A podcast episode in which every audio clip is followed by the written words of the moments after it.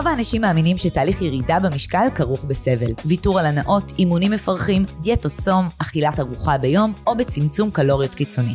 האמת, זה ממש לא צריך להיות ככה. ברוכים הבאים לפודקאסט My Balance, ללמוד לאכול נכון. שמי מאיה בן אפרים קליין ואני תזונאית ודיאטנית קלינית כבר מעל 20 שנה. יותר מ-50 אלף איש בארץ ובעולם כבר למדו איך לאכול נכון לפי השיטה שבניתי. שיפרו את האיזון ההורמונלי ואת איכות חייהם.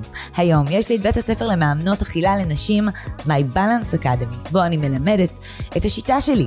נשים שיש להן תשוקה למקצוע ורוצות לעזור לעוד אנשים לשפר את איכות חייהם. בפודקאסט הזה נשבור מיתוסים, נדבר על תזונה, על בריאות, על הרגלים, ונכוון ביחד אל עבר חיים בריאים, מאושרים ומאוזנים יותר. האזנה נעימה.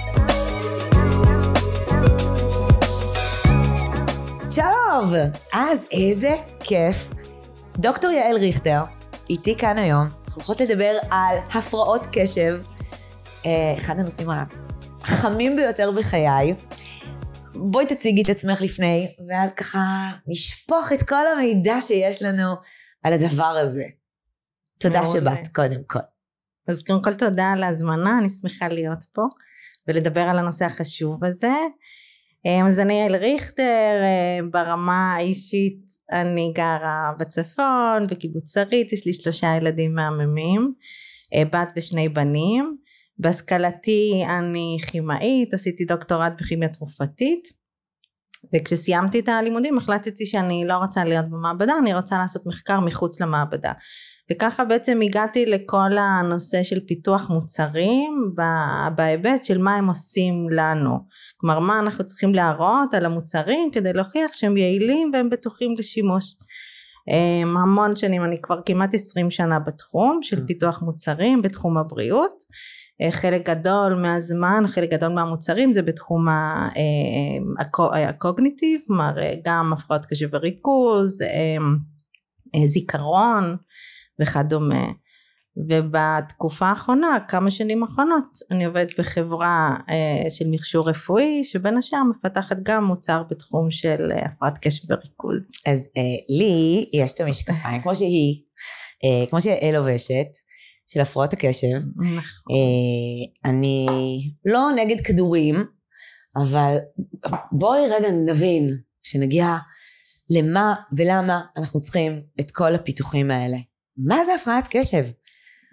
ברמה הכי גבוהה. קודם. אז מעולה. אז נתחיל בהגדרה הכללית, זה בעצם הפרעה נוירו-התפתחותית. מה הכוונה? שיש איזשהו ליקוי בהתפתחות המוח או מערכת העצבים המרכזית. Um, הביטוי של ההפרעות האלה וכמובן גם של הפרעת קשב וריכוז זה הפרעת קשב ופעלתנות יתר זה השם הרשמי שלה היום. אמ, אז הביטוי של... יש ADD ויש ADHD. זה היה פעם, שהייתה hmm. הפרעה בין ההפרעה כשהמרכיב העיקרי שלה זה קשב, או כשהמרכיב העיקרי זה אה, היפראקטיביות ואימפולסיביות. אז ה-ADD היה כשבעיקר היה קשב ופחות היפראקטיביות. היום כבר לא מדברים על זה, מדברים על הפרעה אחת. ADHD ובעברית לפני כמה זמן שינו את השם הרשמי מהפרעת קשב וריכוז להפרעת קשב ופלטנות יתר כשבתוך ההפרעה תמיד מאבחנים ואומרים מה בעצם אה, המאפיין או ההיבט היותר דומיננטי. אם זה הקשב או אם זה ההיפראקטיביות האימפולסיביות. אז, אז הפרעה באמת אה, כמו שאמרתי נוירית התפתחותית כלומר הביטוי שלה אה, הוא, הוא מתחיל בגיל הילדות בתקופת ההתפתחות ולכן בדרך כלל מאפיינים בגילאים הצעירים. היום, אבל... לפני כמה שנים אגב התחילו לאפיין בגיל צעיר, כי כשאני הייתי צעירה זה, זה אף כבר... אחד לא דיבר על זה. נכון. מתי גילו את זה? וואו, אז, אז אני לא יודעת בדיוק מתי, בדיוק גילו, מתי אפיינו לאחרונה, ואני יכולה כן להגיד שהיום מאבחנים אפילו מגיל ארבע. אה, שזה במקרים הקצת יותר אה, קשים. של ההיפראקטיביות. של ההיפראקטיביות, כן, שהביטוי כלומר הוא, הוא, הוא, ההפרעה היא מאוד מוחצנת ואז אפשר באמת אה, לאפיין אותה מוקדם. אז הרוב מדברים על זה בילדות אבל גם מבוגרים יש הפרעת קשב וריכוז זה לא שפתאום יש את ההפרעה היא תמיד הייתה שם אבל כנראה הביטוי שלה או הקשיים באים לידי ביטוי בגיל המבוגר וככה בעצם פתאום מגלים או מאובחנים, הרבה פעמים זה קורה למבוגרים, שדרך הילדים פתאום מבינים שיש להם הפרעת קשב וריכוז. אני ככה, אני יכולה לספר את הסיפור שלי. הסיפור שלי באמת התחיל לפני שלוש שנים, ארבע שנים, שהבנתי שלהם קצת יותר קשה בבית ספר. ואז חשבתי שאולי קשיי למידה, ואז שמעתי כבר את המושג הפרעות קשב, ובאמת הלכנו, עשינו אבחון. הוא אמר באותו רגע, גם זה וגם זה. Uh, ואז היא התחילה בעצם לקחת קצת אטנט, היא לא אהבה את זה, אבל היא התחילה לקחת, והבנתי שמשהו קורה. משהו כן טוב קורה שם. אז אמרתי, אוקיי, מה, מה הסיפור? אולי היא, קיבל, היא לא קיבלה את זה מאייל, היא קיבלה את זה ממני, אז באמת אני גיליתי שלי יש, שזה כאילו הזיה. כי אין מי שלא מכיר אותי שמבין שאני היפראקטיבית ואימפולסיבית ועם הפרעות קשב. בואי נדבר באמת, מי שלא מכיר, לא יודע, לא שמע, לא, לא מאובחן, אין לו ילדים אולי עם זה, מה, מה הסימפטומים? איך, איך יודעים שאולי זה זה? אז הקשיים העיקריים הם בתחום הקשב, הריכוז, היפראקטיביות ואימפולסיביות. אה, בקשב זה כל הנושא של תשומת לב לפרטים, הקושי בלהבדיל במה להתמקד, כלומר אה, לזהות את, מה שצריך להתמקד ומאיזה מידע צריך להתעלם. יש את כל נושא היפראקטיביות שזה בעצם לא מותאם למצב, זה איזושהי תזזיתיות אה, שזה לא מותאם לא, לא למצב ולא לגיל. אמ, היכולת אה, לשבת את יודעת בשקט אה, אה, ויש את הרכיב האימפולסיביות שזה בעצם היכולת שלנו לעשות איזושהי בקרה לתגובות שלנו. אמ, זה מפריע המון גם ברמה החברתית כלומר האימפולסיביות זה שלא נותנים לאנשים לדבר שנדחפים אין סבלנות לחכות לתור וכדומה. את עושה ככה אני מאוד משתדלת עכשיו זה האוטומט שלי זה להיכנס באמת למשפטים. איחורים כן. הם מאוד... חוסר היכולת, אז כל הסימפטומים האלה בסופו של דבר משפיעים על התפקוד שלנו. התפקוד שלנו זה הכל, זה איך אנחנו מתכננים את הזמן, איך אנחנו מארגנים את המשימות, זה הכל, איך אנחנו מבצעים אותם בסוף. אז זה באמת, זה, זה הפרעה תפקודית, כלומר זה פוגע ב, באיכות חיים שלנו ובתפקוד שלנו, אם זה במסגרת לימודים, אם זה בעבודה, אם זה בחיי חברה, אם זה בחיי המשפחתיים מול בני הזוג, כלומר זה באמת, זה מאוד רחב, ומהסיבה הזאת ההמלצה החד משמעית זה לטפל בזה.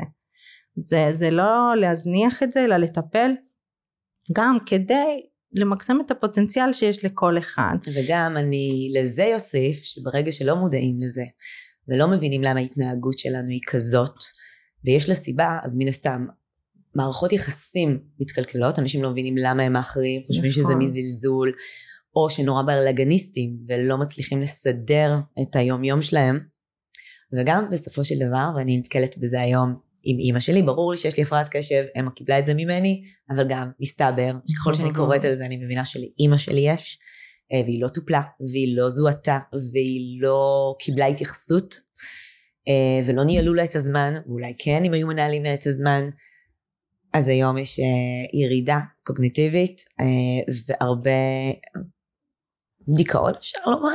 אז כן בדיוק זה, זה, זה, אחד ה, זה אחד הסיבות למה בעצם ממליצים אה, לטפל. בגלל כל הנושא של תחלואות נלוות. אם זה חרדות זה ערך עצמי אה, נמוך יותר אם זה דיכאון כלומר יכולים להיות המון דברים אה, שיכולים אה, לנבוע בסופו של דבר מהפרעה אז כשאני אומרת טיפול זה לאו דווקא כלומר יש באמת מגוון של, אה, של טיפולים. הקו טיפולי הראשון אם הולכים לרופא אז זה יהיה אה, תרופה. נכון. תרופות. הם כבר נותנים בעיקר. חופשי אגב וזה חבל כי יש פתרונות לפני זה לפני התרופות כי התרופות כן משבשות. אגב מי שלוקח תרופות היום אני רואה התיאבון באמת מתחסל, אנחנו כאן אנשים שלוקחים גם אטנט או ריטלין בכמות גבוהה, לא רעבים עד שעה מאוד מאוחרת, ואז יש התקפות אכילה. הרבה פעמים הפרעות קשר גורמים להפרעות אכילה. כן. יש המון קשר בין הפרעות אכילה לאותן הפרעות קשב, והם לא יודעים שזה שייך אחד לשני. וגם מה שאנחנו צריכות היום להבין זה איך מתמודדים עם זה הכי טוב. אז, אז זה מאוד אה, אישי, כלומר ההפרעה כמו שדיברנו יש לה מגוון כל כך רחב של, של מופעים, זה, אצל כל אחד זה יהיה אחרת. אז זה מאוד מאוד קשה. בגלל זה גם כשמדברים על טיפול צריך להיות טיפול שמותאם לאותו בן אדם, מה הוא צריך, איפה הקשיים, לעשות תהליך של תיאום ציפיות, זה מאוד מאוד רחב ואישי. אה, וכל אחד צריך למצוא הרבה פעמים הטיפול הוא, הוא הוליסטי כלומר הוא לא רק משהו אחד. יש גם טיפול התנהגותי גם תרופתי גם כל אחד באמת צריך למצוא את מה שמתאים לו אבל uh, הכי חשוב זה באמת להיות מודע ולטפל. אני חושבת שניהול זמן זה המסר הראשון. כי אם לכולנו, לכל מי שיש הפרעות קשב, יש בעיה של ניהול זמן וניהול עצמי, כן. אז קודם כל השעות הכי טובות שלנו זה בבוקר, כולל אנשים שחושבים שבערב הם הכי טובים. אז זה לקום מוקדם, זה לעשות כל מיני פעולות שינהלו את הזמן שלנו יותר נכון, וזה שימוש ביומן, שממש יסדר לנו את הזמן. אה, אני משתמשת בסטרקטור, שזה ממש מנהל לי אפילו את הזמני נסיעה, כדי שאני לא אאחר. כן. אה, וזה עוזר, אני יכולה להגיד לך שנראה לי שמה שאני עשיתי בלונדון, והצלחתי לעשות תואר באנגלית שבע שנים, אה, זה כי פשוט ידעתי לנהל את עצמי, וזה הכלי הכי חשוב לטעמי לגמרי שיכול לעבוד, וכמובן שיש עוד הרבה דברים, אבל בואי נדבר רגע על ניהול זמן, למה כל כך כל כך חשוב באמת בהפרעות קשב? זה נותן איזושהי מסגרת בסופו של דבר. כל הנושא של התכנון וארגון זה נושא אה, קשה. עכשיו זה, זה כמו שאמרת שאת אה, אה, את פיתחת לעצ... עם עצמך כלים אז זה הרבה, הרבה פעמים קורה. אם רואים נגיד מסתכלים על אנשים מבוגרים שפתאום מבינים שיש להם הפרעת קשב וריכוז לאו דווקא ירוצו ויקבלו ירצו טיפול כי הם כבר, הם כבר יודעים איך לנהל את זה. או לא. או שהולכים יותר לאזורים שנוח להם. הם פשוט בורחים מהמקומות שדורשים מהם את, ה, את היכולות או שנכשלים, גם זה בעיה. אה, הפרעות קשב בגיל מאוחר, שעד עכשיו זה הסתדר והיה בסדר, פתאום הם מנהלים פרויקטים והם לא עומדים בזמנים, הם לא מגיעים בזמן, הם פתאום מרגישים שיש להם גם הרעיונות, נכון? הפרעות קשב זה טה-טה-טה-טה-טה, יש לי מלא מלא מלא נכון. מחשבות, אני רוצה את הכל, האימפולסיביות זה עכשיו אני רוצה לבצע, נכון. ושם זה בעייתי בגיל מבוגר, שאתה מנהל עסק, שאתה עצמאי, לחלוטין, לחלוטין. בגלל זה ההמלצה היא לטפל בזה, לא משנה באיזה גיל, כי תמיד אפשר יותר טוב. גם אם איכשהו הסתדרת עד איזושהי נקודה, אפשר אה, יותר טוב. כל אחד צריך למצוא את המקום אה, שטוב. כמו שאמרנו, יש לזה באמת השלכות כל כך רחבות, אם זה מבוגרים, זה גם כמו שאמרת במקומות עבודה, הם מחליפים יותר מקומות עבודה, הם פחות מתמידים. קשה אמ, להם מסגרות יותר, נכון? קשה להם עם מסגרות, עם התחייבות. נכון, נכון. אז יש באמת המ- המון המון השלכות.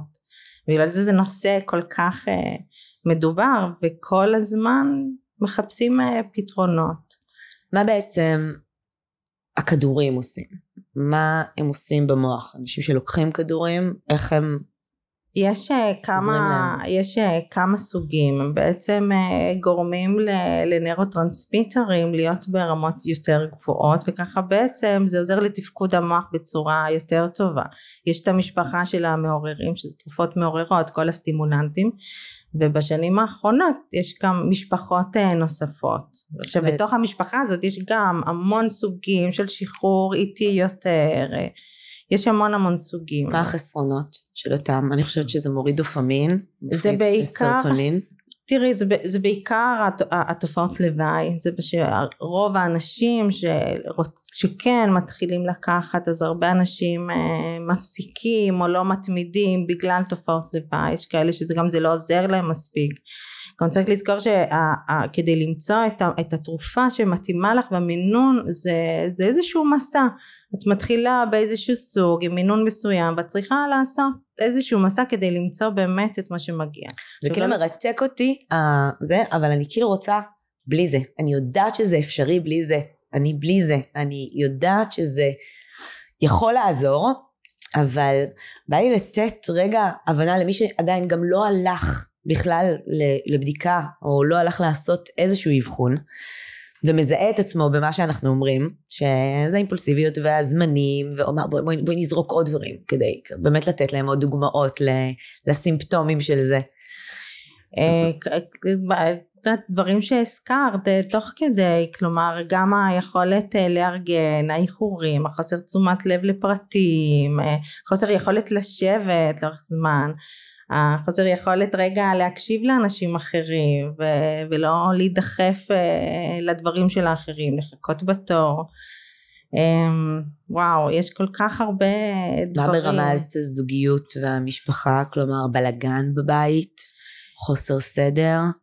כן, את יודעת, יש כאלה שהם גם לא מסודרים ולא, זה, זה, זה הכל, את יודעת, זה, זה פשוט לא, לא מותאם, לא מותאם למצב, לגיל, למצב, כלומר יש הרבה אנשים שהם לא מסודרים ואין להם את ההפרעה. עכשיו מתי הולכים, מתי את הולכת ומאבחנת את עצמך או מאבחנת את הילדים? כשאת רוצה עוד טיפול תרופתי או שרוצים איזושהי הקלה כלומר הרבה מבוגרים גם הם, הם מחפשים טיפול או פתרונות גם בלי לאבחן אם הם מבינים איזה. שזה זה מבינה לפעמים. לא מבינים שזה נכון. זה שבאמת חושבים תראי התזונה יש לה כוח. היום אני יודעת כשיש יותר אומגה שלוש שיש פירות ירקות באמת יש את השומנים האיכותיים כמו השש והתשע זה תורם לקשב. שאוכלים מסודר לאורך היום זה עוזר לקשב. יש המון סיבות למה לאכול נכון ומסודר ולהזין את הגוף שלנו בטוב יכול להשפיע על, על הקשב. אורך, אורך, אורך חיים אורך חיים, ספורט, פעילות גופנית, כן. שינה. שינה, של להקפיד על, על, על, על שינה. אה, ולא להגיע למצב של חוסר אה, שעות שינה. יש המון אה, גורמי סיכון שגם אם יש לך את הסימפטומים ברמה מסוימת הם, הם פשוט הגורמים האלה יכולים להחמיר או לגרום לזה שהסימפטומים יהיו יותר מורגשים ובסופו של דבר זה, גם כן. לדוגמה שלא ישנים ויש לך הפרעת קשב אז אתה... זה מוקצן יותר ואז קשה יותר לת... לתפקן אז אורח חיים בריא קודם כל פעילות גופנית שינה טובה תזונה נקודה התאים שלנו הגוף שלנו נעזר באותם תאים שהם חיוניים והם עובדים כמו שצריך בשביל אה, להפעיל את המוח שלנו, את מערכת העצבים שלנו, אז ברור שיש לזה נכון. קשר. ניהול זמן? חשוב, אין, אין ספק, זה חשוב פשוט לכולם, ללא קשר. נכון. לי אין הפרעת קשב וריכוז ועדיין, אני שמה לב שאני מתפקדת יותר אני הרבה יותר יעילה ברגע שאני מארגנת לי את הדברים. בגלל שאין לך הפרעת קשב, את מנהלת את הזמן. הרבה פעמים מהפרעת קשב לא מנהלים לא את הזמן נכון.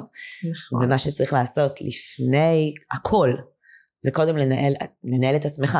להבין מתי אתה עובד על זה, ומתי אתה עובד על זה, וממש, שמישהו יהיה לך על זה. נכון. לי זה מאוד עזר, אה, כשבעלי הבין... אבל את הצלחת לבד, את הצלחת לעשות את זה לבד. יש אנשים, כמו שאתה אומרת, אני הצלחתי עד רמה מסוימת, הנה, ואז כן. הבנתי שאיפשהו אני מתברברת, כי יש לי מלא חלומות ומלא עשייה, ורציתי גם את זה וגם את זה וגם את זה, ואז בעלי, שהוא באמת, הוא לא, הוא בלי, והוא איש עסקים, הוא פשוט אמר לי, תקשיבי, בואי ננהל לך את הזמן.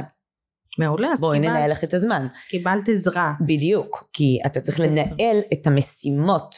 אתה לא יכול להמשיך להיות אימפולסיבי שיש לך עסק.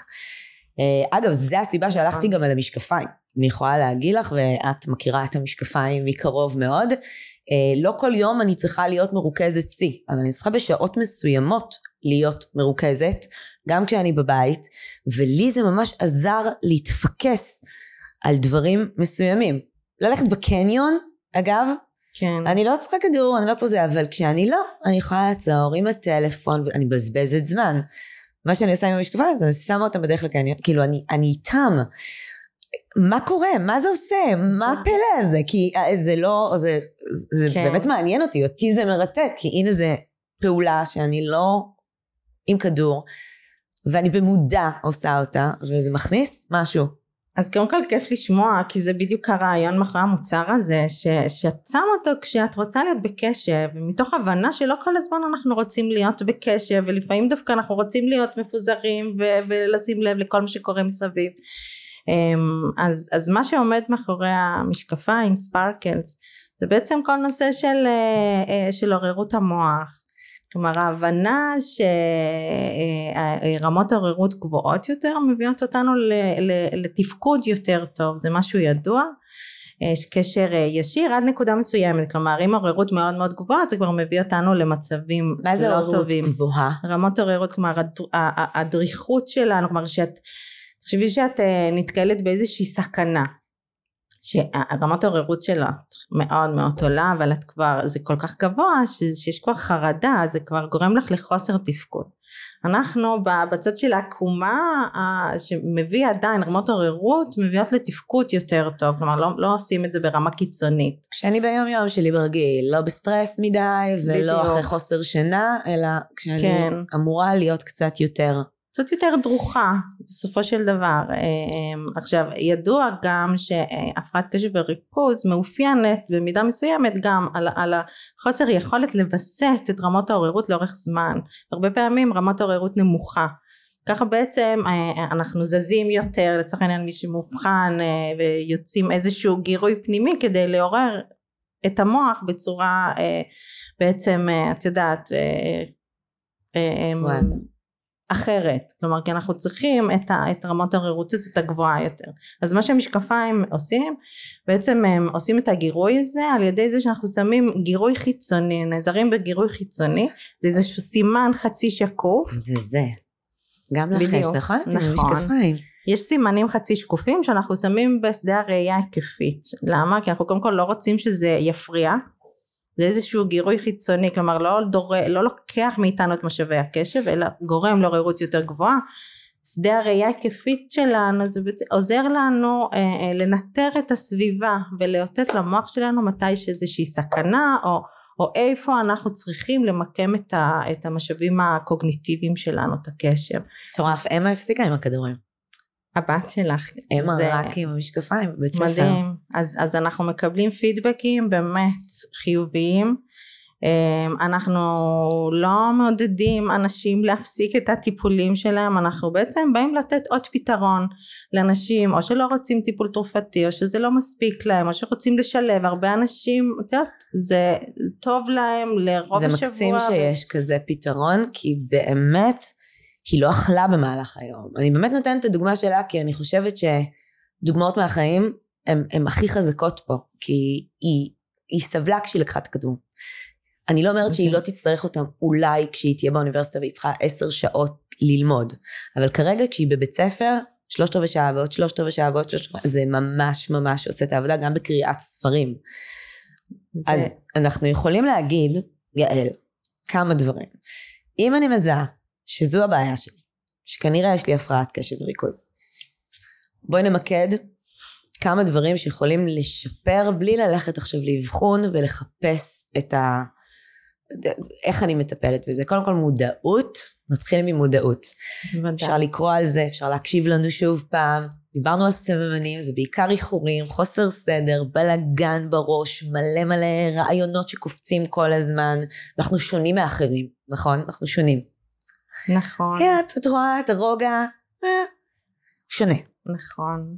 מה עוד אנחנו יכולים לעשות אם אנחנו זיהינו ואנחנו רוצים לשפר קצת את חיינו. אז אפשר גם להיעזר בכלים כמו שאמרת לך זה הרי לא יודעת אם זה יומן אם זה שיטות אה, אה, שעוזרות בעצם אה, לנהל את הזמן יותר טוב ומעבר לזה אה, טיפולים שונים כלומר יש גם אה, אה, דברים התנהגותיים יש נרופיד וכל מיני תוכניות אימון שזה לא, לא תמיד מתאים לכולם כי זה משהו שצריך להתמיד כדי לראות תוצאות וזה לאורך זמן. ואפשר גם כמובן להגיע אלינו זה איזשהו טיפול אחר. אמ, פעילות גופנית. פעילות גופנית אורח חיים בריא. תזונה שינה כן. אנחנו מבינים שיש לנו את זה, קל לנו הרבה יותר רגע לעצור ולהגיד, אני מבינה עכשיו את הבלגן שלי, וזה אגב, מה קורה? גיל 40 פלוס, זה לפעמים זה מתעצם? זה ההפרעה היא הרבה פעמים משתנה כלומר המופע משתנה כלומר כשמסתכלים על ילדים בעיקר הרכיב ההיפראקטיבי האימפולסיבי אה, הוא יותר דומיננטי ולאורך זמן ככל שאנחנו מתבגרים רואים שההיפראקטיביות מתמתנת דווקא הקשב האימפולסיביות לא תמיד אבל הקשב הוא נהיה הרכיב היותר אה, מרכזי במבוגרים. אה, אז לפעמים גם כלים כלומר דברים שהתאימו לנו כשאנחנו אה, צעירים יותר זה לאו דווקא מתאים הצרכים שלנו משתנים אה, ואנחנו צריכים אה, להיות קשובים לעצמנו ולהיעזר בכל מה ש... ולספר לדבר על זה להגיד. שאנחנו מאחרים, צריכים לדעת שיש לנו את ה... יש לי ידיד שאני תמיד אומרת לו את זה, אבל אתה לא מבין, זה הפרעה שלי. הוא ספץ בשעות, גרמני כזה, את יודעת, ממש. ואני תמיד הדקה הזאת, ואני מאוד משתדלת, זה אחרי השתדלויות. אתה שמה לך תזכורות. אני תזכורות וזמני, וכשהוא רואה אותי יוצאת דקה לפני, זה כאילו טיק טיק טיק טיק טיק. אה, כי כשלא הייתי מודעת, אז זה קרה יו- יותר וזה הפריע. אז אה, לא לזלזל בזה שאנשים צריכים לדעת מזה. אה, וגם במשרד וגם בעבודה, לדבר על זה, לנהל את עצמכם יותר טוב. כן. אה, הי- היום, אגב, יש המון פתיחות. פעם זה אנשים גם לא רצו לקבל טיפול בגלל שלא רצו להיות מתויגים. היום אנשים מדברים על זה בחופשיות, זה, זה אפילו לפעמים, אה, אפילו אצל ילדים זה, אצל ילדים, כן. זה אצל אמה יש עוד ילד עם המשקפיים האלה, והם כאילו מפטפטים על זה. זה, כן. זה נעים, זה כיף כשאתה מודע ככה לזה. זה צריך להיות. קשה מאוד כשאתה לא מודע לזה, ולמה למה אתה בעצם מתנהג כמו שאתה מתנהג. אה, היה לי נעים, היה לי כיף. היה לי מעניין. אני שמחה אה, לשמוע. מזמינה אנשים אה, לבוא להתנסות עם ספארקלס. אני חושבת שזה מדהים, אני חושבת שזה באמת שונה. אני, אני כבר שלחתי, שוב פעם, זה לא פרסומת פה, זה באמת מתוך המקום, אין לי שום אינטרס. חוץ מבאמת, אני, אני מאמינה, בגלל זה גם הזמנתי את יעל, כי אני חושבת שלהבנה של מה זה תורם, אה, יש יותר ערך מאשר כדורים. כי זה יכול לעזור לי גם, אני לא רוצה כדורים, יש המון שבאמת לא רוצים, רוצים. כדורים ולא רוצים את זה לאורך זמן ולא רוצים להתעסק בדבר הזה ובהתמדה של הדבר הזה. אה, וזה נותן, זה נותן כוח, זה נותן כוח. לי זה ממש בבוקר, אני עם זה בהליכה ובקריאת ספר ובמדיטציה ובשעתיים הראשונות. עד עשר אני כבר כאילו בחצי יום עבודה שלי. מדהים. ואז, ואז אני שמה את העדשות, כי לצילומים וזה הרבה יותר קשה לי. אגב, אני עשיתי מספר, כן. זה מספר, אני לא זה, כן, ובערב. כן. זה מדהים כי זה עוד כלי, כמו שאמרת לפני זה, כמו ששאלת על, על כלים, אז זה עוד כלי שיש לאנשים לנהל את ההפרעת קשב ו-. וריכוז. אה, כל אחד צריך באמת לקחת את זה בידיים שלו ולעשות, אה, להשתמש בכלים שמתאימים לו. אני בעד, תמיד תציעו לי עוד כלים כדי שיהיה לי את האופציה לבחור. אז הנה, תודה רבה לך. תודה רבה מקווה לך. שנהנית גם, מאוד. מקווה שתרמנו. תודה רבה, זה היה גם תהליך למידה בשבילי, אז תודה. Bye.